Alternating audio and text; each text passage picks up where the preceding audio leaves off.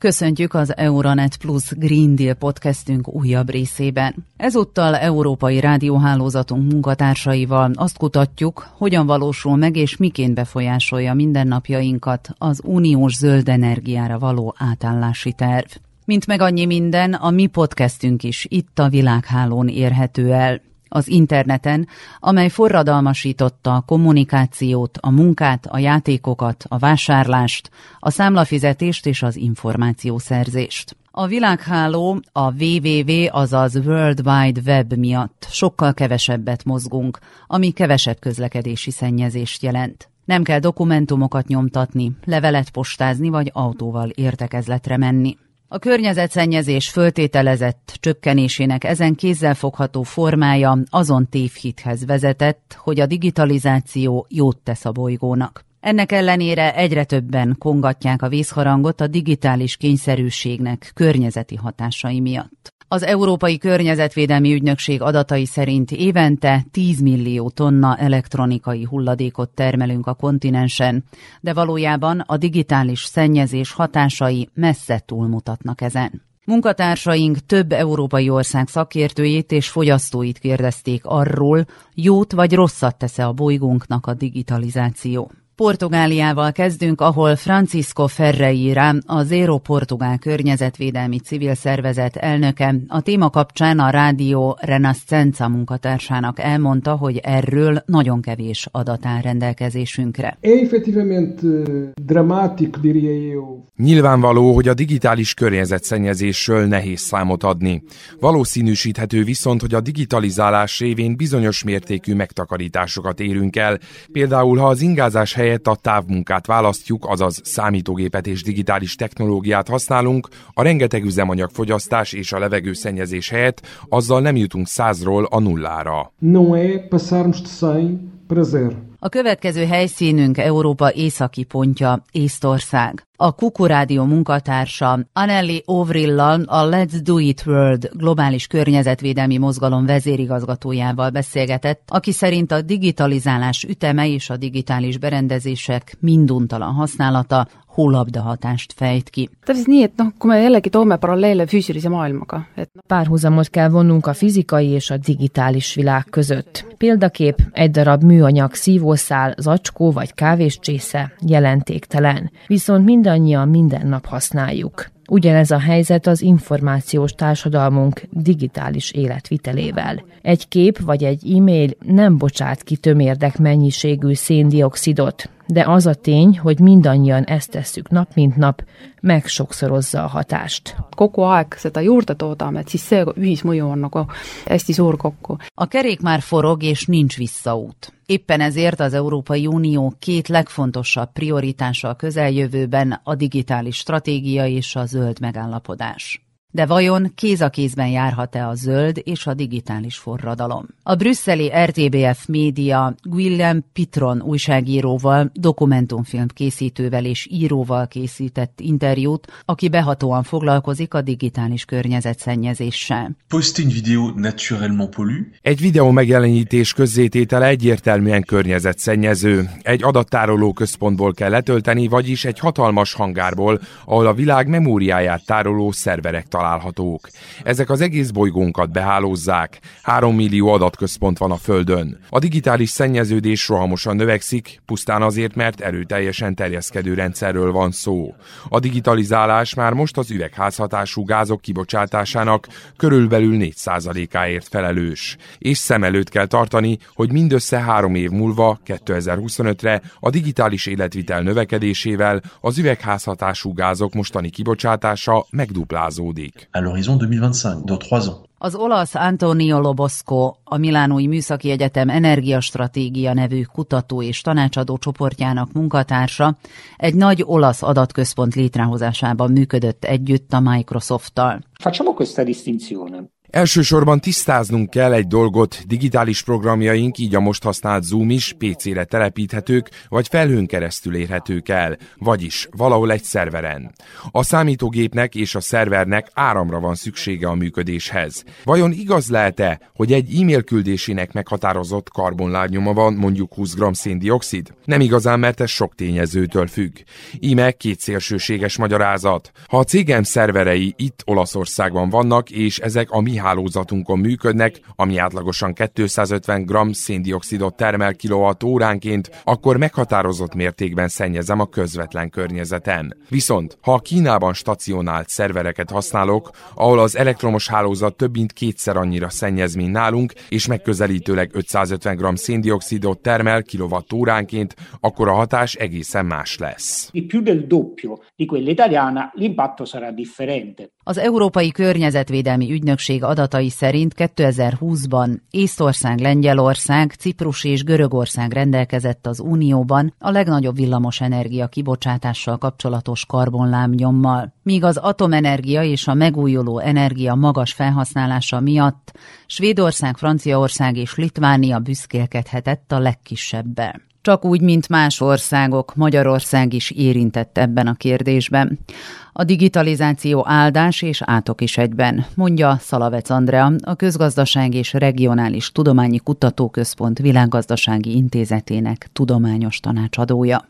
Mindennapi használat során az emberek tapasztalják, hogy rengeteg új szolgáltatás van, ingyenes internetes applikációk, egyre jobban terjednek ez a távegészségügyi szolgáltatások, amelyek lényegesen lerövidítik azt a várakozási időt és azokat a nehézségeket, hogy az emberek orvoshoz jussanak. Áldás a digitalizáció a munkahelyeknek, páratlan termelékenység javulást lehet elérni, áldás a vállalkozásoknak, mert rengeteg új lehetőség nyílik meg, és hát végül áldás a gazdaságnak, hiszen páratlan feljebb lépési lehetőségek vannak a digitalizáció révén, vagyis olyan lehetőség, hogy növeljék a gazdasági szereplők az egységnyi hozzáadott értéküket. Az érem másik oldala az, hogy átok a digitalizáció, átok a munkavállalónak, hiszen rengeteg új dolgot kell megtanulni ahhoz, hogy helytálljanak, átok abból a szempontból, hogy hihetetlen felgyorsult, most gondoljunk a gyárakra, felgyorsul a tempó, digitális technológiáknak köszönhetően olyan hatékonyság növekedés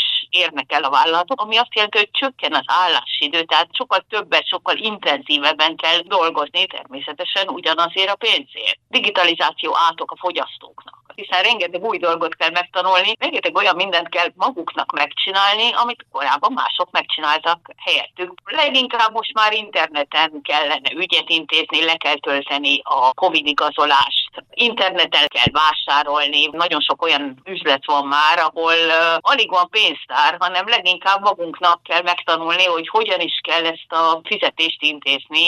Átok a digitalizáció a munkaadóknak és a vállalatoknak, hiszen erősödik a verseny, koncentrálódik a piac, rengeteget kell beruházni, csak hogy versenyben maradjanak, hogy megőrizzék a pozíciójukat. Átok a gazdaságnak, hiszen nagyon komoly annak a kockázata, hogy nem álljuk meg a helyünket ebben a felgyorsult, felerősödött versenyben, hogy nem itt fognak a meglévő beruházók digitalizálni, hanem pont, hogy elviszik a termelést. Az, hogy állás vagy átok, a felkészültség számít. Az, hogy milyen szisztematikusan, milyen hosszú ideje készülünk fel arra, hogy igen, a versenyfeltételek folyamatosan nehezednek, új dolgokat kell megtanulni, tőlünk függ. A digitális környezetszennyezést végső ideje tudatosítanunk, web alapú tevékenységünket pedig sürgősen korlátoznunk kell.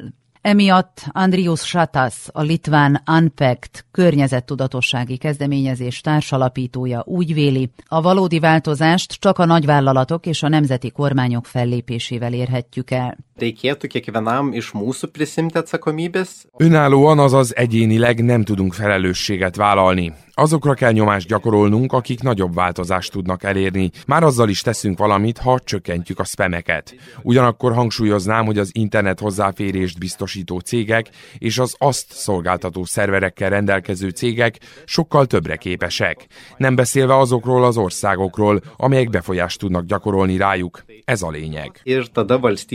jos gali daryti jom įtaką, yra pagrindas, manau. Ezért lenne kulcsfontosságú, hogy a big tech vállalatok felelősséget vállaljanak hatalmas energiafogyasztásukért, és tudatosan döntsenek arról, mely országokban helyezik el adatközpontjaikat, azokban, amelyekben tisztább az elektromos hálózat. Néhányan már ezt teszik. A kisebb vállalatok és magánszemélyek azonban segíthetnek az energia megtakarításban és a környezetszennyezés csökkentésében a felhő alapú számítástechnika nagyobb mértékű kihasználásával, amely az adatokat ezekben a nagy központokban tárolja. Fejti ki Antonio Lobosco, a Milánói Műszaki Egyetem munkatársa. Nos, számokat nem tudok mondani. A lényeg az volna, hogy az adatgyűjtést óriás központokba irányítsuk, ahol nagy teljesítményű szerkezeteket használnak. Ezeket szakemberek irányítják, ami legalábbis elméletileg a leghatékonyabb. Miután ezt megtettük, mert hogy ez tűnik a legjobb megoldásnak, az adatközpont energiatermelésére kell összpontosítsunk, és itt kanyarodunk vissza ismét a kulcskérdéshez, az energiaellátáshoz, azaz ahhoz, hogy miként állítjuk elő az áramot. Mindent összevetve, mit lehet még tenni? Nos, minden apróság számít, mondja Justin Toms, online média és marketing szakértő, a bolgár interaktív hirdetési hivatal tagja. A jó hír az, hogy a legújabb technológiák lehetővé teszik, hogy a létrehozott tartalmak, különösen a videók nem maradjanak tartósan a digitális térben. Ezen elv alapján működnek az Instagram tekercsek és történetek, ahogyan a TikTok is. Vannak emberek, akik évekkel ezelőtt elhunytak, de Facebook profiljaik és az általuk létrehozott fotók és videók még mindig élnek a digitális térben. Számos olyan vállalkozás is van, amely már nem létezik, de az általa generált tartalom továbbra is fennáll. Azt még ki kell találnunk, hogy hogyan kezeljük ezt a digitális hulladékot. Първо трябва да решим как да действаме с всички тези дигитални отпадъци. Susanna Zsílic-Fisher professzor, a Maribori Egyetem Média Kommunikációs Intézetének igazgatója, az er té vé Slow újságíróinak nyilatkozott arról, hogyan alakítja és befolyásolja a felnövekvő nemzedéket az internet és a közösségi média. Mindenekelőtt tisztában kell lennünk azzal, hogy különös tekintettel a közösségi platformokra szinte teljesen átköltöztünk a digitális térbe, ez pedig közvetlenül hozzájárult ahhoz, hogy gyökeresen átalakult az életvitelünk. Másként viszonyulunk az élet és a lét kérdéseihez, ahogyan adatainkhoz is. Logikus a kérdés, hogy mikor van szükségünk digitális méregtelenítésre. Ez egyéni megítélés kérdése. Azaz annak, hogy valójában mi a funkciója ezeknek a tevékenységeknek és posztoknak a mi életünkben. Lengyelországban a polski rádió munkatársai ugyanezt a kérdést tették fel Jan Spiewak lengyel szociológusnak. Először is úgy vélem, hogy az Instagram egy olyan médium, amely a legnagyobb mértékben a társadalmi megkülönböztetésre támaszkodik. Meg kell mutatni a sikert, a pénzt, a képességet. Ilyen értelemben egy kifejezetten manipulatív és agresszív közeg, mert mindannyian ezekhez a Zanzibáron nyaraló hírességekhez hasonlítjuk magunkat. Ugyanezt mondhatjuk el más divathóbortokról is. Állandóan új dolgokat vásárolni, drága éttermekbe járni, és így tovább. Ezt az őrületes fogyasztói dömpinget a közösségi média generálja, és szerintem ez a leginkább kifogásolható probléma. Ahelyett, hogy mindannyiunkat valamilyen közösségi megoldás felé irányítana, hogy egyöntetűen gondolkodjunk a dolgokról, valójában az individualista és hedonista társadalmi életformát, vagy inkább antiszociális életet hirdeti.